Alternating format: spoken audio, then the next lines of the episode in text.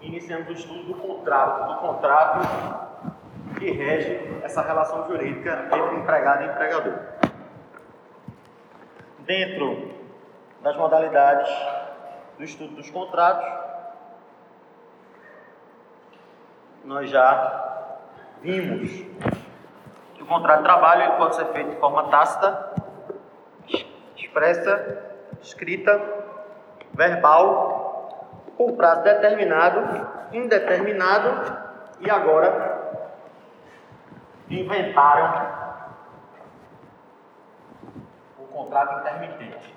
Inventaram, porque não existia antes. O contrato intermitente ele existe, já existia. Mas trouxeram para o nosso ordenamento jurídico a possibilidade de um contrato de trabalho, um contrato de emprego que rege a relação de, de trabalho intermitente. E aí, eu vou, a ideia é explicar para vocês o que é esse contrato e o que é que ele traz de novo, e se ele é bom ou se ele é ruim. Antes disso, a gente vai estudar um assunto que é mais importante, talvez, é mais geral, mas da teoria geral dos contratos, que você precisa ter um domínio bom, que é o contrato determinado e indeterminado. O contrato por prazo determinado e por prazo indeterminado. O que isso quer dizer? Isso quer dizer que o contrato por prazo determinado é aquele contrato que tem um termo, que tem uma data ajustada para o término. Em contrariedade com o princípio que a gente estudou, denominado princípio da continuidade do emprego. Professor, como é que pode ter um contrato contra o princípio? É porque esse contrato ele é uma exceção à regra. Ele trata-se de uma exceção à regra. E ele é admitido em situações específicas. Não é admitido a sua adoção de forma generalizada. E a gente vai estudar que hipóteses são essas. Okay? A regra geral é que o contrato seja por prazo indeterminado. É por isso, é por isso mesmo que o contrato por prazo determinado, o contrato a termo, ele tem necessariamente que ser solene. Por quê? Porque se não for pactuado isso solenemente, o contrato vai ser naturalmente por prazo indeterminado. Se eu chegar para uma pessoa e dizer assim, ó, trabalha para mim aqui, por favor, eu não preciso dizer para ele que é por prazo indeterminado, não. Se eu chegar para uma pessoa e dizer, ó, estou te contratando para tu trabalhar para mim, eu não preciso dizer mais nada. Já está subentendido que esse contrato é por prazo indeterminado. Por quê? Porque essa é a regra geral. Se eu quiser fazer um contrato por prazo determinado, eu preciso fazer ele por escrito e celebrar isso solenemente antes do início da prestação de serviço. Ou seja, eu não posso também chegar para uma pessoa e dizer, oh, tu quer trabalhar para mim? Quero. Aí começa a trabalhar. Aí depois de uma semana, só assina aqui o contrato, porque esse teu contrato é por prazo determinado. E aí a lei exige que haja solenidade. Aí o empregado vai olhar para o empregador e vai dizer o quê? Na prática, nada, porque ele é hipossuficiente e não tem condições de negociar. Mas ele deveria dizer o quê para o empregador? Epa, epa, epa, epa. O senhor não me disse que era por prazo determinado quando me contratou. Faz uma semana já. O contrato é por prazo indeterminado. Eu não vou assinar agora um contrato por prazo determinado depois de uma semana, não. Porque para ser contrato por prazo determinado eu precisava estar sabendo desde o início. Antes do início do, do, da prestação de serviço, eu já precisava estar ciente do prazo, inclusive. Que prazo é esse? É de noventa dias? É de cento e oitenta dias? É de um ano? É de dois anos? É de quanto tempo? Eu estou por fora. Para mim, quando eu comecei a trabalhar, a ideia é que eu contrato por prazo indeterminado. É uma questão de segurança jurídica e pela teoria geral do direito do trabalho que eu estudei na E S E, que tem cinquenta anos de tradição e eu sou aluno de lá.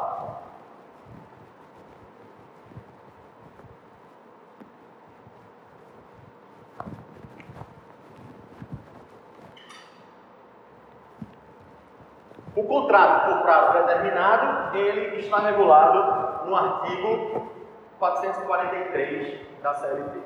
artigo quatrocentos e quarenta e três da C L T.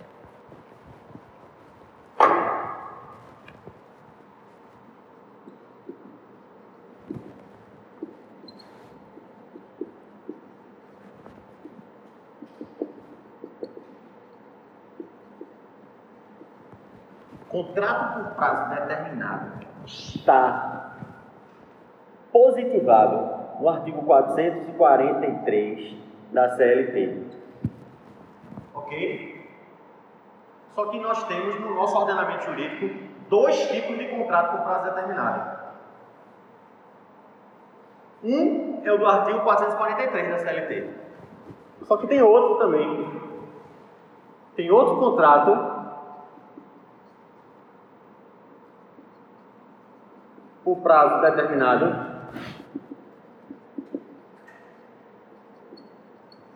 que não está na C L T. E esse eu não preciso nem da aula mais, se você não conhece. É o contrato que está na Lei seis mil e dezenove, né? seis mil e dezenove de setenta e quatro. É o contrato temporário, o contrato daquela empresa que fornece serviço de mão de obra na terceirização. Então existem dois tipos de contrato de trabalho temporário.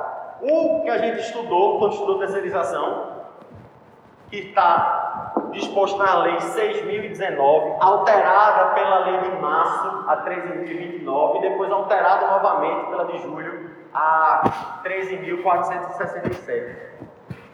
Mas essas leis alteraram a, a Lei seis mil e dezenove de setenta e quatro, né?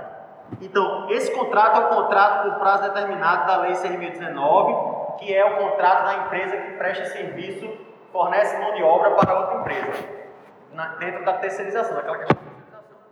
E existe o contrato por prazo determinado que está na própria C L T, no artigo quatrocentos e quarenta e três. São situações diferentes, porque o contrato por prazo determinado que está regulado na C L T, nos artigos da C L T, a partir do quatrocentos e quarenta e três, ele trata de um contrato de serviço cuja natureza ou transitoriedade justifica a determinação do prazo, ou um contrato de atividades empresariais de caráter transitório, ou de contrato de experiência. São essas três hipóteses que a gente vai estudar agora.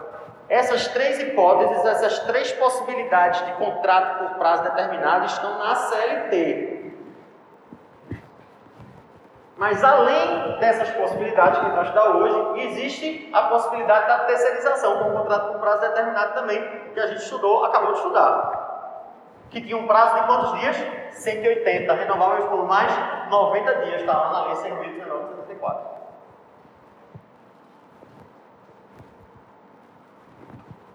Tanto a Lei seis mil e dezenove de setenta e quatro quanto a C L T abordam esse tema, o tema do contrato por prazo determinado, em caráter excepcional. Por quê? Porque o princípio que rege a relação de trabalho é o princípio da continuidade do emprego. Porque o empregado ele tem direito de comprar o carrinho dele em trinta e seis prestações. Um amigo meu chegou para mim e disse: Carlinhos, comprei um carro. Estou vendo mesmo. Quanto você estava ali? Ele disse sessenta. Eu digo, e quanto era a parcela? Mil reais. Eu digo, meu amigo, você está comprando uma, uma astronave, é? Não, é um Uno Mille, é perda. Sem ar, duas portas. Usado, noventa e quatro. Meu amigo, que negócio tu fizesse, parabéns, pô. Mas por que ele comprou esse carro desse jeito? Porque ele contou com o trabalho dele, com um contrato de prazo indeterminado. Tem pessoa chique, eu tenho emprego, velho, eu vou assumir. Se ele tivesse um contrato com prazo determinado, de seis meses, como é que ele ia se endividar por sessenta vezes, sessenta parcelas? Não ia. Não tem. Hã? Nem aprovaria o crédito dele, na verdade. Ele não ia comprar nem a calota do futuro com seis meses de trabalho. Beleza. Então vamos ao artigo quatrocentos e quarenta e três. Ele diz assim, ó, o contrato ele deve ser por prazo indeterminado, mas ele pode ser por prazo determinado em três hipóteses. Três hipóteses. Três hipóteses. A primeira hipótese, que está na linha A do parágrafo alguma coisa do quatrocentos e quarenta e três, quem tiver com a C T I, abre aí, me ajude. Diz que a primeira possibilidade de contrato por prazo determinado é de serviço cuja natureza ou transitoriedade justifique a determinação do prazo. Serviço cuja natureza ou transitoriedade justifique a determinação do prazo. A linha B, a segunda hipótese, fala de atividades empresariais de caráter transitório.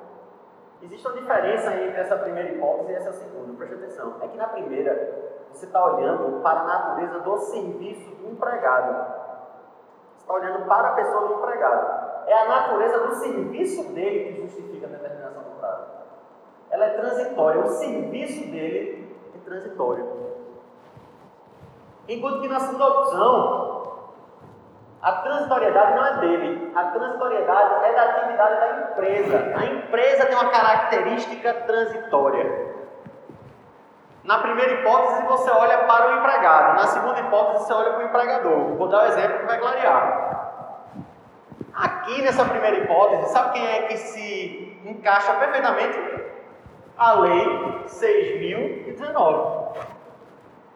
Quando você precisa contratar uma pessoa para tirar as férias de outra pessoa, quando você precisa contratar uma pessoa para um serviço mesmo, no final do ano, no Natal, na Páscoa, por acréscimo de serviço, por, é, por acréscimo complementar, que a gente estudou, serviços complementares, você precisa de uma pessoa por um período, de maneira que não faz sentido você contratar alguém por prazo indeterminado, se a demanda só vai durar no final do ano. Então você não quer arcar com a responsabilidade de ter que pagar verbas rescisórias para uma pessoa que, quando você contratou, você já sabia que só ia durar dois meses, três meses. Então você justifica a quebra do princípio da continuidade do emprego, neste caso, em função da transitoriedade do serviço. Ele é um serviço que vai demorar um tempo específico. Eu contratei uma pessoa para prestar um serviço específico, que era a instalação de uma máquina na minha indústria. Essa instalação é uma instalação complexa, vai demorar dois meses para ficar no grau, porque depois que ele montar, ele ainda tem que passar por uma fase de teste para ver se, para deixar ela regulada, treinar uma pessoa para fazer a manutenção, dos dois, três meses esse processo. Pronto, eu contratei um cara que vai prestar serviço por esse período específico. É um serviço de caráter transitório. É transitório a natureza do serviço, olhando na perspectiva do empregado, do próprio empregado. A segunda hipótese é de atividades empresariais de caráter transitório. Atividades empresariais de caráter transitório. Nesse caso, o que é transitório não é o serviço do empregado. O que é transitório, na verdade, é a atividade da empresa. Artigo quatrocentos e quarenta e três diz assim: o contrato individual de trabalho vai ser acordado tácito ou expressamente, verbal ou por escrito, por prazo determinado ou indeterminado, ou para a prestação de trabalho intermitente. Parágrafo primeiro. Considera-se como prazo de determinado o contrato de trabalho cuja vigência, cuja vigência dependa de termo pré-fixado ou de, da execução de serviços especificados ou ainda da realização de certo acontecimento suscetível de previsão aproximada. Então, o contrato, para ser a termo, ele tem que ter uma justificativa. Para ter uma data para o seu encerramento, ele precisa ter uma justificativa. Deve ser a prestação de serviços especificados, como a manutenção de uma máquina, é, a colheita de uma safra, a realização de, e ainda da realização de certo acontecimento suscetível de previsão aproximada. É aquela história da aula passada do termo incerto, como no caso os contratos de safra que são, que são regidos pela natureza, a data específica do, do seu fim. Parágrafo segundo. O contrato por prazo determinado só será válido só será válido em se tratando, parágrafo segundo do artigo quatrocentos e quarenta e três, a linha A, de serviço cuja natureza ou transitoriedade justifique a pré-determinação do prazo, no caso dos contratos temporários para substituição do pessoal, por exemplo, ou por demanda complementar, como a gente estudou no caso da terceirização, ou de atividades empresariais de caráter transitório. Atividades, a linha B do parágrafo segundo do quatrocentos e quarenta e três. Atividades empresariais de caráter transitório. Que atividades empresariais de caráter transitório são essas? Pode ser uma produtora de eventos. Pode ser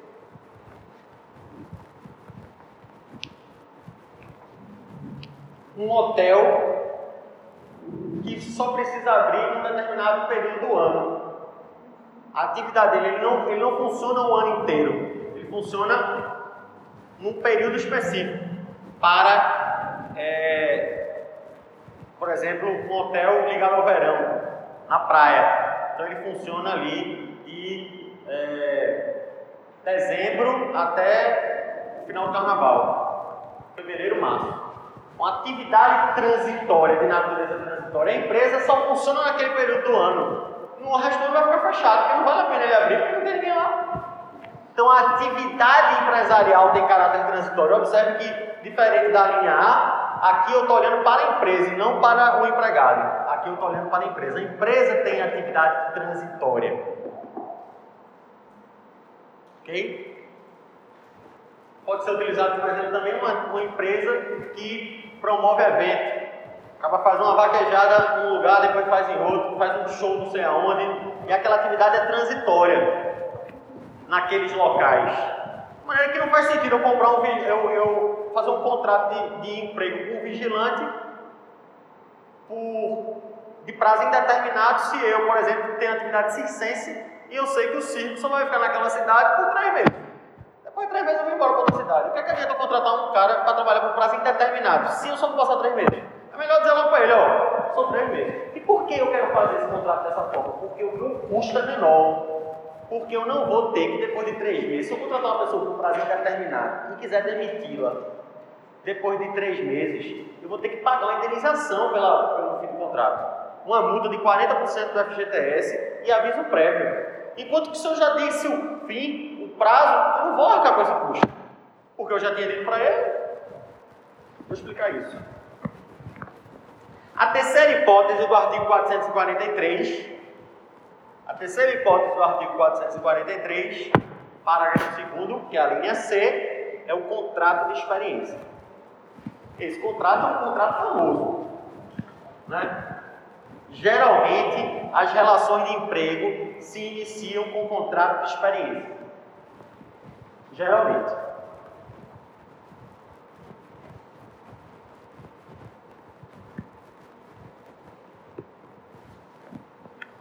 A melhor maneira de você aprender um negócio é você entender a lógica da, da coisa, sem precisar necessariamente decorar. Às vezes é inevitável decorar seco, mas quando tem uma lógica, aí você aprende. Vê só, o legislador está dizendo, ó, se for por experiência, não pode contratar por prazo determinado. Por quê? Se você tiver um serviço transitório, você pode ser um contrato determinado. Se a atividade da empresa é transitória, pode ser contrato de trabalho determinado. Tudo tem uma lógica por trás. Nas duas primeiras você já entendeu. Primeiro, o trabalho do cara era, era montar uma máquina. Então não tem sentido eu contratar por prazo determinado. Na segunda hipótese, era a empresa que era transitória. Não tinha sentido. E na terceira hipótese, é a experiência. Eu estou trabalhando, fui contratado para trabalhar num lugar. E é natural que os primeiros meses ocorra a, chamo, a famosa fase de adaptação. Por que inventaram a ficada antes do namoro? Para ver a adaptação, né?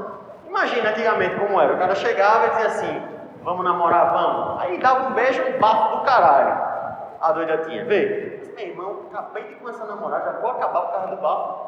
Eu vou beijar essa boca baforenta, mas uma semana pra ter coragem de acabar. Entendeu? Aí o que, é que aconteceu? Inventaram a ficada. Vou dar uma ficadinha, opa, massa, curti, vamos indo, pá. O tempo vai passando e vai vendo como é que é. Essa é a lógica do contrato com prazo determinado na modalidade experiência. A pessoa foi contratada. Como é o regime de trabalho aqui? Pô, aqui são oito horas por dia. Aqui a gente dá um auxílio refeição, aqui a gente paga todo, até o quinto dia do, do, do mês subsequente ao que você trabalhou, e aqui o ambiente de trabalho é muito tranquilo e tal, não sei o que, o cara, pô, massa, estou feliz da vida, arrumei um emprego. Só que quando o cara vai trabalhar, o cara vê, pô, ar-condicionado é um calor dos infernos, para chegar lá de ônibus, o cara pega sete ônibus, e começou a achar ruim, o pessoal é meio chato, o pessoal é meio... Aí o cara, meu irmão, essas coisas todas não, que eu pensava não, não sei se vale a pena o dinheiro. Ou então o empregador diz, pô, espreguiçoso do caramba, chegou aqui uma pala do caramba, o currículo dele era top, agora na hora do serviço é só enrolação para mim, é muita conversa e pouco trabalho. Aí o que, é que acontece? Eu fiz um contrato por experiência, que vai acabar em noventa dias, é o prazo máximo dele, certo? noventa dias. No nonagésimo dia, eu chego pro cara e digo, tchau, valeu, mas não vou não, nossa experiência eu acho que já deu. Pronto, pô, sossegou. Esse contrato também pode ocorrer, ó, o prazo máximo dele é de noventa dias. Tudo tem lógica. Por que o prazo máximo é noventa dias? Meu amigo, noventa dias deu para já sentir, né? Na experiência, noventa dias já deu para sentir se o negócio presta ou não presta. Não tem sentido de ser menor do que noventa dias em contrato de experiência. E ainda tem uma colher de chá da lei, viu? Você pode fazer, ó, quarenta e cinco mais quarenta e cinco. Ainda tem essa. Você pode fazer um contrato de experiência de quarenta e cinco dias, renovável por mais quarenta e cinco dias. Pode ser. Você pode fazer um contrato de trinta dias, renovável por mais sessenta. Pode também. Não tem problema nenhum. Só tem uma questão aqui. Não pode ter mais do que uma renovação, só pode ter uma, e não pode ser mais de noventa dias. São as duas regras. Você pode fazer três de trinta dias, ou melhor, desculpa, dois de trinta dias, dois de quarenta e cinco dias, um de noventa dias, mas você não pode fazer dois de noventa dias, por quê? Porque passou de noventa. Você não pode fazer três de trinta, por quê? Porque renovou mais de uma vez. O prazo máximo é noventa e só pode ter uma renovação. O prazo máximo é noventa e só pode ter uma renovação. O prazo máximo é noventa e só pode ter uma renovação. O prazo máximo é noventa e só pode ter uma renovação. Só pode ter uma renovação. E o prazo máximo é de noventa dias. Pessoal, pode ter três renovações? Não. E duas? Também não. Só pode ter uma renovação. Professor, pode ser quarenta e cinco mais quarenta e cinco? Pode. Pode ser trinta mais trinta? Pode.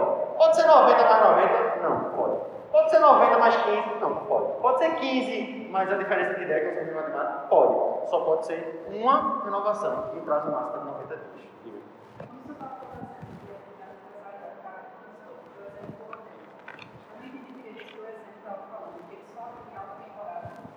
Foi. E aí se me lembrou o trabalho do garçom, que só trabalha sexta por domingo. Mas o garçom vai entrar no contrato intermitente agora. Antes... Antes, eu poderia contratar um garçom naquele período, dentro da regra da transitoriedade da atividade. Contratava um garçom para trabalhar só no período do verão, no bar do hotel. Pode ser, é um exemplo. Mas agora, com o trabalho intermitente que a gente está já já, eu posso contratar o garçom só no sábado e no domingo, que é muito mais radical. Mas daqui a pouco eu vou te explicar.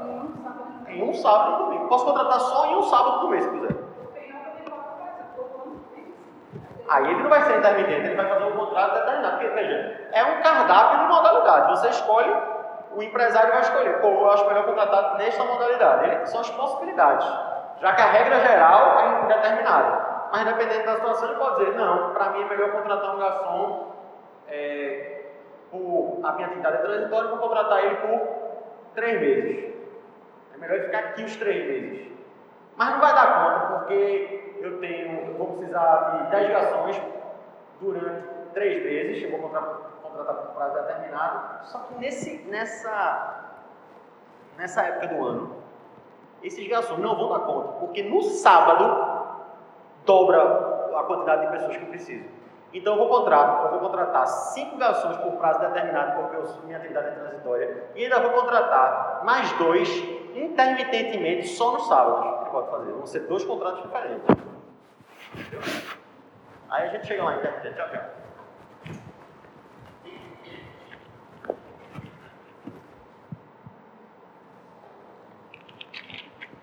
Tanto é assim a lógica da experiência que quando eu vou contratar uma pessoa que já trabalhou para mim, eu não posso fazer um contrato de experiência.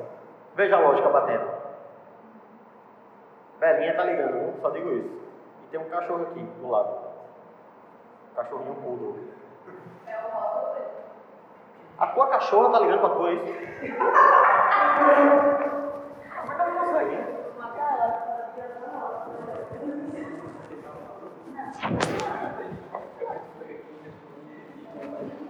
Ó, oh, eu fui demitido, né? Vocês sabem que eu fui demitido da E S O? Vocês sabiam disso, não? Eu fui demitido na E S O em dois mil e... não lembro mais não. dois mil e quinze, dois mil e dezesseis. A Torivana me demitiu porque eu não fazia chamada. Ela se ajudou comigo porque eu não fazia chamada. Ela me demitiu. Aí depois de um ano, seis meses, um ano, aí ela me chamou de volta. Se humilhou, chorou, pediu desculpa. Aí eu disse, tá bom, vou dar uma chance pra senhora. Aí ela pegou na hora que eu perdoei ela, pelo que ela tinha feito comigo, ela pegou o telefone e me surpreendeu. Pegou o telefone, ligou para o Departamento de Recursos Humanos e disse assim: Lana, o professor Carlos está indo aí, vai fazer o contrato dele. Agora preste atenção, viu? Não faça de experiência não, já faça por prazo indeterminado, porque como ele já trabalhou aqui, a lei proíbe fazer o contrato de experiência. Aí eu disse: boa, doutor Ivani, a senhora está tirando onda, não é à toa que a senhora é a diretora de uma faculdade com cinquenta anos de tradição não. E olha que ela era professora de Direito Civil, viu? Era pra você ser monitora dela. Mas ela sabia da regra. Veja, se o contrato é de experiência, pra que eu vou testar a pessoa se eu já a conheço? Se ela já trabalhou pra mim. Entendeu? É um bom argumento que você pode utilizar. Viu, Judite? É um bom argumento que você pode utilizar se um dia você tiver de rolo com um ex-namorado, aí ele, não, vamos ficar e a gente vê se a gente namora. Não, meu amor, ficar pra testar o quê? Se a gente já namorou, ou vai ou racha, velho. É um bom argumento, não? Não, não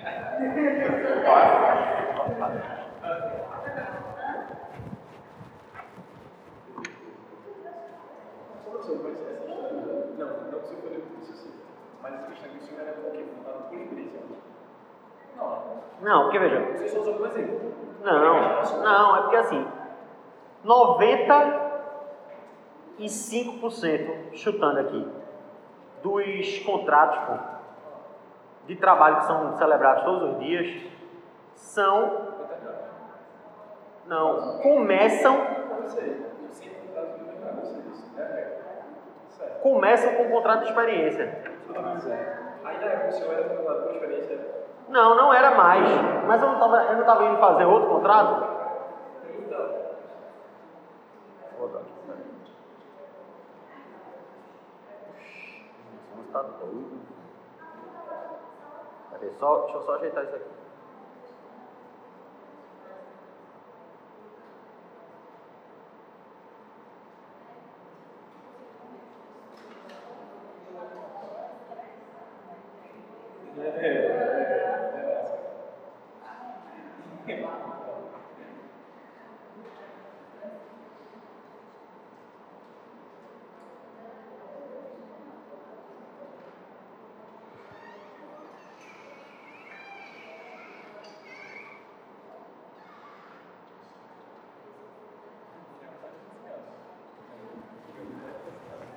Ah, a monitora tomou banho, hoje é segunda, né?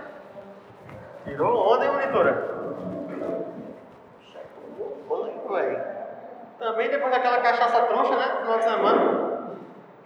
Quem segue a monitora no Instagram aqui? sete horas da manhã, botando no Instagram. Ah, faz pegada. Filho, é falso em Poigaia, tá saia. Uma festa que era azul, a festa era azul. Ó, eu trabalhava na E S A, certo? Eu estou dizendo a você que todo contrato de trabalho, noventa e cinco por cento dos, dos contratos de trabalho ou mais, começam por um contrato de experiência. Por que começa por um contrato de experiência? Porque é melhor para todo mundo. Ou melhor, é melhor para o empregador, na verdade, né? Que testa o empregado. Porque o empregado arruma um emprego e não está feliz na vida. Ele quer, corre para o braço. Mas aí, ó, eu comecei um contrato de experiência com a E S que durou noventa dias. Quando passou noventa dias, ficou com um prazo indeterminado. Aí chegou um belo dia que ela só retornou comigo e me demitiu, porque eu não fazia chamada. Quando foi começar um novo contrato, aí ela disse para o cara da Recursos Humanos, ó, oh, não precisa fazer, não pode fazer por experiência mais, porque é o segundo contrato dele com a gente, tem que ser já por prazo determinado, que é o nosso contrato que eu estou até hoje, por isso que eu estou aqui. Esse contrato não é na C T P S, não. Só depois do contrato dele. Não, fica na C T P S. Coloca lá, contrato, tararará, aí tem anotações gerais na C T P S, tem um espacinho na C T P S que tem lá, anotações gerais. Aí tem um carimbo padrão já que coloca, contrato de experiência de noventa dias. Só que tem um detalhe nesse contrato, viu? Presta atenção, tem um detalhe aqui. Se passar do prazo dos noventa dias, se for o caso, ele continuar trabalhando, automaticamente esse contrato torna-se por prazo indeterminado. Você não precisa renovar nem explicar que mudou a modalidade, não. Está implícito. É tácito. Basta que no dia seguinte, no, no nonagésimo primeiro dia, eu continue trabalhando sem uma posição, já tornou indeterminado. Você tem que chegar para o cara no nonagésimo dia ou no tempo que você identificou e chegar para a pessoa e dizer: ó, oh, velho, é hoje, é teu último dia. Foi massa, adorei a experiência, mas não precisa mais vir. Não precisa mais vir. Beleza. Se você não disser isso para o cara, no outro dia o cara trabalhar, automaticamente o contrato já está por prazo indeterminado.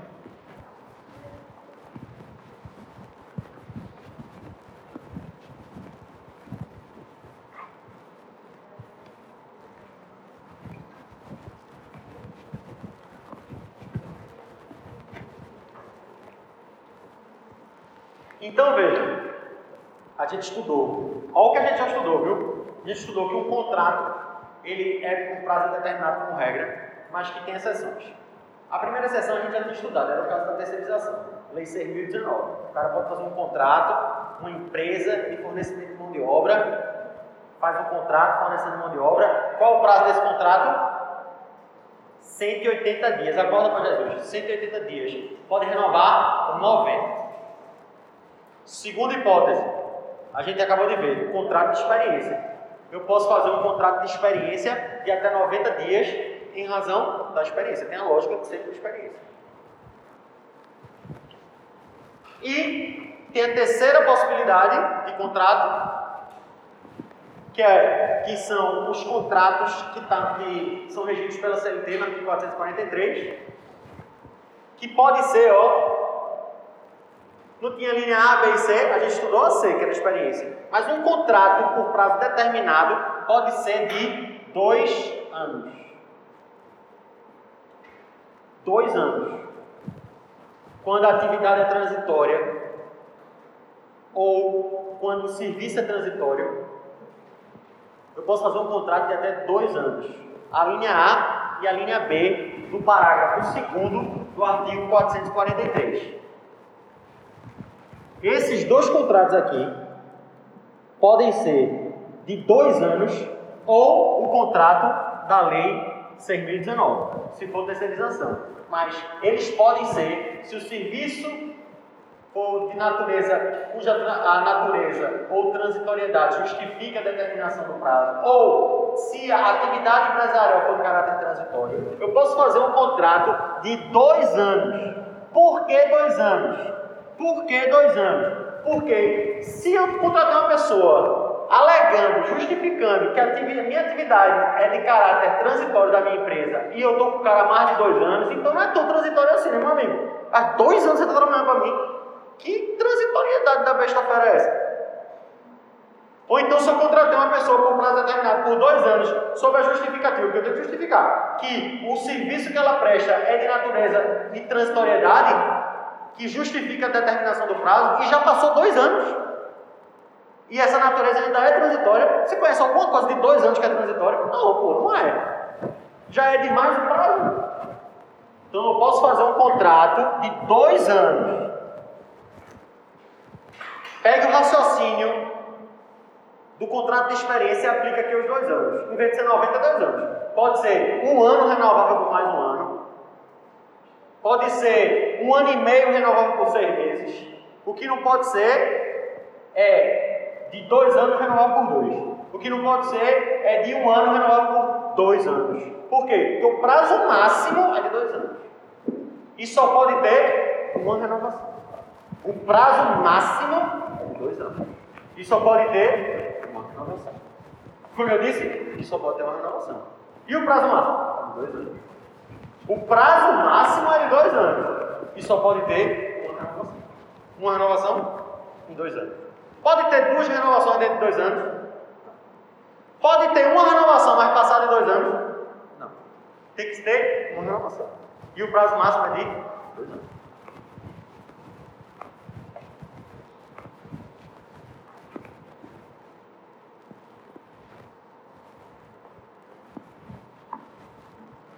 Contrato com prazo determinado, só com exceção à regra. Ou é um contrato cuja natureza ou transitoriedade justifica a determinação do prazo, nessa hipótese, ou de atividade empresarial de caráter transitório. Atividade empresarial de caráter transitório. Nessas hipóteses, eu posso fazer, de acordo com a Lei seis mil e dezenove, uma empresa que fornece mão de obra, ou uma empresa que tem atividade transitória, ou serviço que o empregado, o serviço do empregado tem natureza que justifique a, trans, a, trans, a determinação do prazo pela transitoriedade dele, dele, do serviço. Ou, na outra hipótese, o contrato de experiência, na sequência do, do parágrafo segundo do artigo quatrocentos e trinta e três, o contrato de experiência. São as hipóteses que eu posso fazer contrato com prazo determinado. Mas talvez fique mais claro para você agora a importância que eu estou dando a essa questão do contrato com prazo determinado. Talvez fique mais claro agora, você vai entender a vantagem de se fazer ou não de se fazer um contrato com prazo determinado. A gente vai estudar a extinção do contrato, o fim, a cessação. Por fim, a extinção. Tá?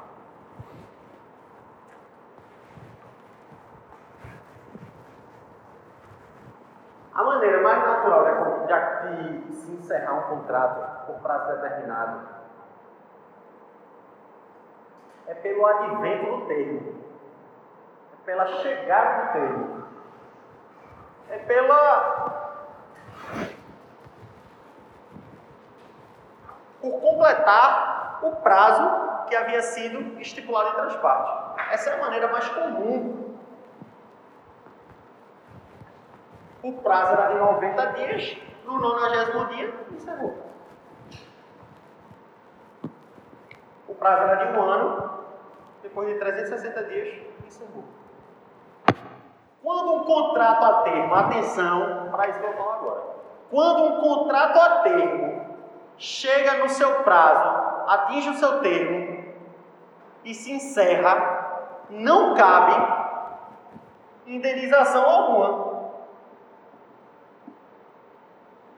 Não cabe indenização pela perda do emprego que já se sabia que ia terminar. Ou seja, não tem multa de quarenta por cento do F G T S e não tem aviso prévio. Por quê? Por quê? Porque eu não posso indenizar uma pessoa pela perda do emprego se ela já sabia que ia acabar naquele dia. Essas indenizações são feitas para salvaguardar o empregado desiludido, triste, desamparado, porque não tem onde trabalhar. Eu demito um cara sem justa causa, aí ele fica vendo navios, ele está lascado. Meu Deus, como é que eu vou sustentar minha família? Aí vem uma multa de quarenta por cento para ele, vem seguro-desemprego, vem aviso prévio, o cara tem que avisar com trinta dias de antecedência para ele procurar o job novo dele, para ir atrás e resolver a vida dele. Só que nesse caso não cabe nada disso, por quê? Quando ele começou, o cara disse, olha, são noventa dias. Ele pré-avisou o cara quando assinou o contrato. O cara sabia que isso ia durar aquele período. Para que pré-avisar mais o quê? Se o contrato já tinha um fim estipulado, não cabe indenização. Isso não quer dizer... Isso não quer dizer que lhe seja negado o que ele trabalhou. Nesse exemplo aqui do contrato de dois anos, quando encerrar, ele vai ter, ele vai ter multa de quarenta por cento? Não. Ele vai ter aviso prévio? Não. Mas ele vai ter a liberação do F G T S dele do período que ele trabalhou. Ele vai ter décimo terceiro proporcional. Vai ter férias proporcionais, ele vai ter os direitos trabalhistas dele, mas ele não vai ter indenização pela perda do emprego, não vai ter liberação de seguro-desemprego para ele. Ele vai receber, no, no dia do fim do contrato, vai liberar o F G T S, décimo terceiro e férias, e o saldo do salário do mês que ele trabalhou. Pum, acabou. E vai ser feliz. Já deve ter procurado outra coisa, porque ele sabia que o contrato ia acabar. Isso é muito importante, viu? Para quem estuda para concurso, isso é o mais importante, talvez. Tem que saber o que é que o cara tem direito. O que é que ele tem direito quando o contrato se encerra na data que foi estabelecida? décimo terceiro, férias, saldo salário e liberar o F G T S. Tem multa de quarenta por cento? Não. Tem aviso prévio? Não. Tem seguro-desemprego? Não. Ele já sabia? Ele não é desempregado? Ele já sabia que ia acabar? Agora ele vai procurar um emprego novo, mas ele não foi surpreendido pela perda do emprego. Então, tem essas verbas que fazem com que ele seja amparado.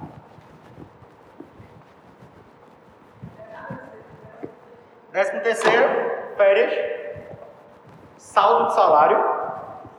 Saldo de salário, vou explicar. Saldo de salário. O que é saldo de salário? Os dias trabalhados. Por quê? Ó... Oh. Seu nome? Jéssica, veio. Se você trabalhou o mês de março, se você trabalhou março, você só vai receber o mês de março até o quinto dia útil de abril. Porque você trabalha para receber. Você não recebe para trabalhar. Entendeu? Você, na verdade, veja como, como a teoria é doida. O trabalhador, que é o liso, começa como credor, porque ele trabalha para receber. Exatamente, né? O cara que tem uma capacidade econômica melhor deveria pagar o salário para trabalhar, mas é o contrário. Eu que tenho que me lascar, trabalhar trinta dias para poder o cara pagar o que eu trabalhei. Eu sou credor na relação. O empregado começa como credor. Eu sou supervisor, e como é que o cara vai trabalhar esses trinta dias liso? A empresa, obviamente, vai dar o vale de transporte para o cara ir e pagar a comida do cara, a alimentação, né? Mas dinheiro ele só vai ver quando ele acabar de prestar o serviço. Então a gente chama de saldo de salário o período que ele trabalhou e não recebeu ainda. Pessoal, mas se ele foi demitido no dia que ele recebeu, ainda tem saldo, saldo é zero. Mas se ele tem um dia, dois dias, três dias que ele trabalhou e não recebeu ainda, é um saldo. Qual é o saldo da sua conta corrente? É devedor, professor, como cheque especial. É bronca, velho. É um saldo de trabalho.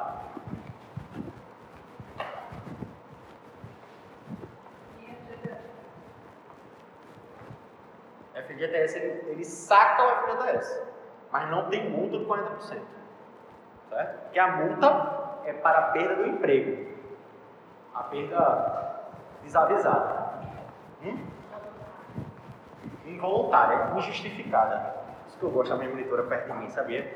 Hoje em dia, se eu der alta no meu monitor, eu já fico velho, sinto que está faltando uma coisa, que eu não estou completo, que eu não estou inteiro. Já tá? Pensei até que você não ia voltar desse final de semana, mas graças a Deus você está aqui. Ó, beleza, veio. Eu, eu expliquei aqui para vocês a primeira hipótese, a hipótese mais fácil, que é a hipótese quando o termo chega, acabou. Mas, admita que nesse contrato aqui, de dois anos, quando acabou o primeiro ano, o empregador chegou para o empregado e disse: "Vem, vou encerrar esse contrato, não vou, não está rolando não para mim, não vai ser dois anos não. Mas eu tenho um contrato por prazo determinado com você, doutor, de dois anos, eu tenho expectativa de dois anos. Eu não comprei o carro em sessenta parcelas não, mas eu comprei um carro em vinte e quatro parcelas. E eu contava com o salário para quitar, depois eu ia ver o que eu ia fazer com o carro, mas eu comprei um carro em vinte e quatro parcelas, e bate certinho aqui, eu tenho uma expectativa, porque eu tinha feito um contrato de dois anos com o senhor, e agora o senhor está dizendo que vai me demitir." Se isso acontecer, a lei diz, no artigo quatrocentos e setenta e nove, a C L T, no artigo quatrocentos e setenta e nove, diz o seguinte, ó, que se o empregador acabar o contrato com o empregado antes do termo, ele vai ter que pagar uma indenização que corresponda à metade da remuneração que o empregado teria direito até o fim do contrato. O salário aqui, no exemplo, vai ser de mil reais, porque eu não sou otário e colocar um salário com um número quebrado, vou ter que fazer conta doida aqui. Então, se ele demitiu o cara com um ano, faltava quanto tempo de trabalho? Um ano. Um ano são doze meses. Portanto, tinha doze mil reais que ele ia receber ainda. E a lei manda pagar metade do que ele teria direito de salário até o final. Então, nesse caso, a indenização dele vai ser de seis mil reais para ele ir embora. Entenderam? A lei diz que se eu encerrar um contrato antes do termo, eu tenho que pagar ao empregador metade da remuneração. O empregador tem que pagar o empregado metade da remuneração que o empregado teria direito até o fim do contrato. Se faltava um ano e o salário do cara era mil reais, faltava pagar doze mil, metade é seis mil, então ele vai ter que receber seis mil reais, se houver a ruptura antecipada do contrato. Entenderam? É uma regra para contrato com prazo determinado.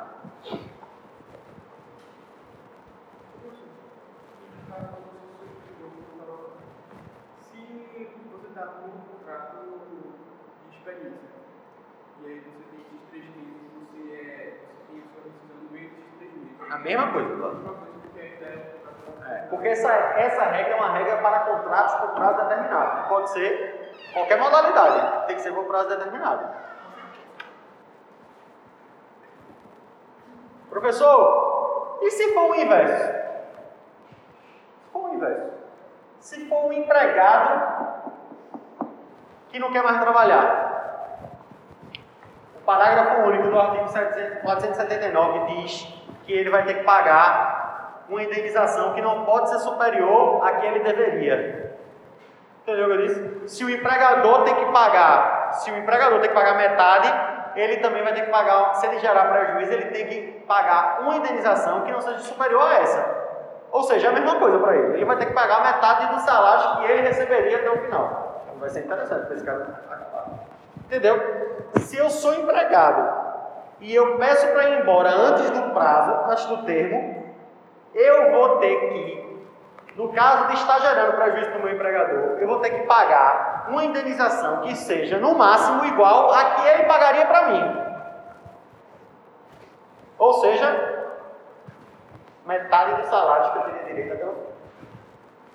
Qualquer uma das partes que acabar antes do prazo vai dever uma indenização à outra parte. O artigo quatrocentos e setenta e nove diz, se é o empregador que demite o empregado, ele paga metade dos salários que ele teria direito até o fim do contrato. Se é o, o empregado que quer ir embora, ele vai ter que pagar uma indenização que não seja superior à que ele receberia se tivesse sido demitido.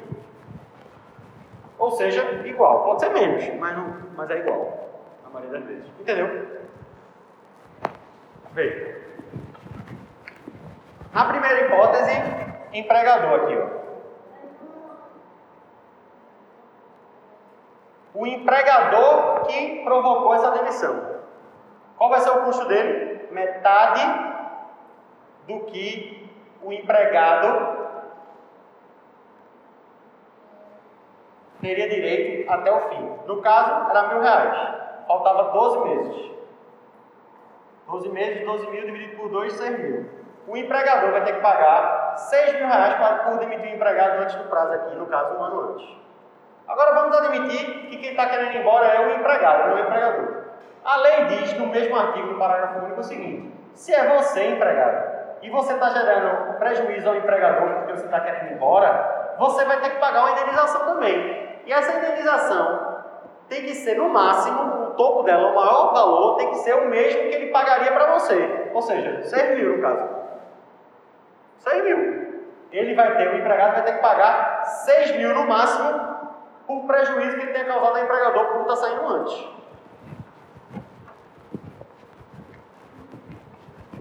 Diga aí. A maioria das vezes o cara quer ficar, né? Trabalhando.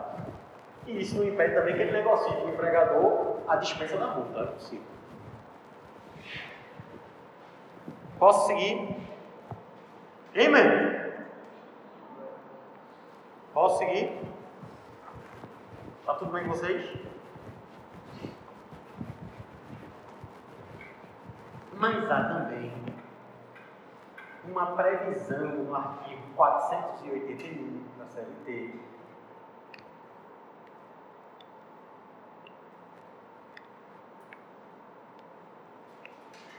que é da cláusula assecuratória do direito recíproco de rescisão. Esse assunto é chatinho, tem que prestar atenção, concentração, senão você se perde. O quatrocentos e setenta e nove fala da multa indenizatória por parte do empregador. A multa indenizatória por parte do empregado, que eu acabei de explicar, está no artigo quatrocentos e oitenta. Diz assim, ó: havendo termo estipulado, o empregado não se poderá desligar do contrato sem justa causa, sob pena de ser obrigado a indenizar o empregador dos prejuízos que desse fato lhe resultarem. Parágrafo primeiro. A indenização, porém, não poderá exceder aquela que teria direito o empregado em idênticas condições. Ok? É o que eu expliquei, só que eu estou só salientando que está no artigo quatrocentos e oitenta da C L T. Agora a gente vai estudar a cláusula assecuratória do direito recíproco de rescisão, que está no artigo quatrocentos e oitenta e um. Cláusula assecuratória do direito recíproco de rescisão. Vê só o que acontece nessa, nessa cláusula. É um contrato por prazo determinado, só que lá, nas cláusulas, lembra que o contrato por prazo determinado tem que ter o quê? Solenidade, tem que estar por escrito. Aí vai ter uma das cláusulas lá que vai se chamar cláusula assecuratória do direito recíproco de rescisão nos termos do artigo quatrocentos e oitenta e um da C L T. E o que é que essa cláusula vai dizer? Essa cláusula, ela assegura aos contratantes aplicarem a regra dos contratos a prazo indeterminado. Entenderam? Agora, preste atenção. O decreto nove mil. Acho que tem nove demais aqui. Será que está certo isso? Alguém chega aí, por favor. nove mil seiscentos e oitenta e quatro de noventa. Esse decreto, no artigo quatorze, diz que se o empregador rescindir o contrato do empregado antes do prazo, ele vai ter que pagar a cláusula e a multa de quarenta por cento. Ao empregador, ao empregado, ele vai ter que pagar a multa indenizatória mais a multa de quarenta por cento. Mas o professor vai ter que pagar duas multas pelo mesmo motivo, uma multa por ter encerrado o contrato antes e a multa de quarenta por cento. Vai. Vai ter que pagar as duas. Hã? Tá certo? É noventa e nove mil, decreto noventa e nove mil seiscentos e oitenta e quatro de noventa. Se o empregador demitiu o empregado, presta atenção, se o empregador demitiu o empregado antes do prazo, ele vai pagar a multa de quarenta por cento do F G T S, vai liberar o F G T S e vai pagar a indenização de metade dos salários que o cara teria direito até o fim do contrato. Entendeu? Não? Por quê? Se tiver a cláusula assecuratória do direito recíproco de rescisão, você vai aplicar as regras do contrato por prazo indeterminado. Certo? O que vai mudar, no final das contas, em ter ou não ter a, a cláusula assecuratória, é o aviso prévio. Se tiver a cláusula assecuratória do direito de rescisão, vai ter aviso prévio, porque ela não manda aplicar a cláusula, não manda aplicar as normas do contrato por prazo deter, de, indeterminado. Então, vai ser um contrato por prazo determinado, mas quando, quando rescindir o contrato, ele vai ter direito como se fosse um contrato por prazo indeterminado. Aí tem aviso prévio. É. Agora, se não tiver a cláusula, ele vai ter que pagar a multa de quarenta por cento e a indenização, mas não vai ter que pagar o aviso prévio.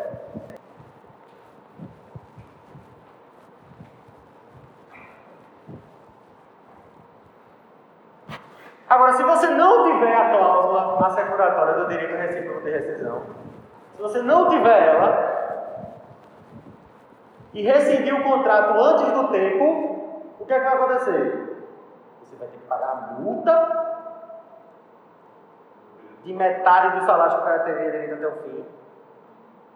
E por força do, do decreto noventa e nove mil seiscentos e oitenta e quatro de noventa, artigo quatorze, você vai pagar também a multa de quarenta por cento do F G T S, porque o decreto mandou pagar. Então você vai pagar duas indenizações pelo mesmo motivo, mesmo parecendo bis in idem, mas o decreto está dizendo um contrato por prazo determinado. Se você demitir o cara antes, você tem que pagar a multa de quarenta por cento dele. Está lá escrito no decreto, então tem que pagar. Então você vai pagar a indenização que o cara teria direito até o fim do contrato, mais a multa de quarenta por cento. Então qual é a diferença da cláusula assecuratória? Na prática, é o aviso prévio. Concorda comigo? Chegou nisso? A diferença na prática entre ter a cláusula assecuratória ou não é o aviso prévio. É só aviso prévio. Se a cláusula existir, vai ter aviso prévio. Se a cláusula não existir, não vai ter aviso prévio. Entendeu? Entendeu?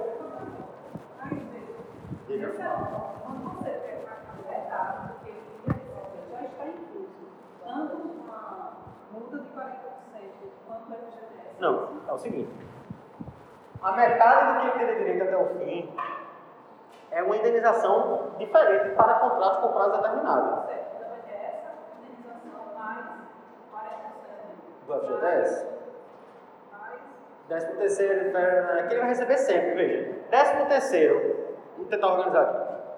Décimo terceiro, férias e F G T S, ele vai ter direito em qualquer situação. Porque se o contrato chegar no termo, ele vai liberar o F G T S, vai receber o décimo terceiro proporcional e vai receber as férias proporcionais. Entende? Se encerrar antes, aí é que é a questão.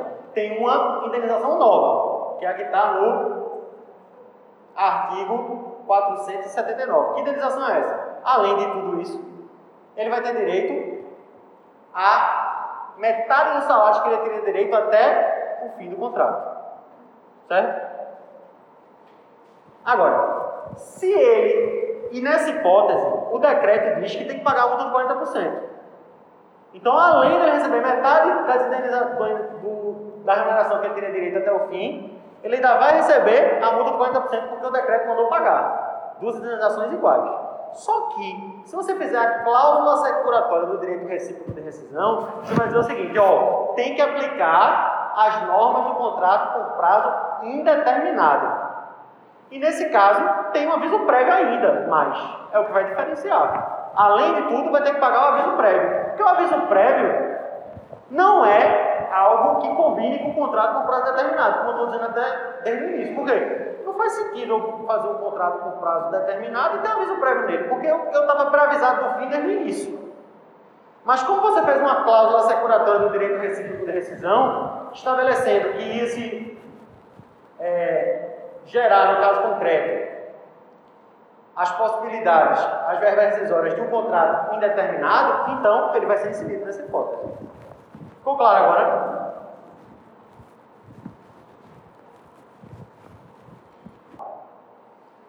Artigo quatrocentos e cinquenta e dois. Artigo quatrocentos e cinquenta e dois. Um contrato por prazo determinado só pode ser feito seis meses depois de um anterior. Se eu fiz um contrato por prazo determinado, qualquer que seja ele, eu tenho que esperar seis meses para fazer um novo contrato por prazo determinado. Não importa o tamanho não, pode ser um ano, aí eu quero fazer outro depois, eu vou ter que esperar seis meses. A pessoa só não disse que podia fazer um contrato por prazo determinado e renovar uma vez, mas eu não estou falando de renovação, estou falando do caso de não renovar, de encerrar o contrato de um ano, aí depois de uma semana, depois de dois meses, você quer fazer, querer fazer outro, não pode. Ou você renova, ou então você vai ter que esperar seis meses de intervalo. Ou então, se for um contrato de dois anos, que chegou no máximo dele, que era dois anos. Se você quiser fazer outro de mais dois anos, você não vai poder fazer também. Mas você pode fazer depois de seis meses. Regra do artigo quatrocentos e cinquenta e dois. Regra do artigo quatrocentos e cinquenta e dois. Regra do artigo quatrocentos e cinquenta e dois.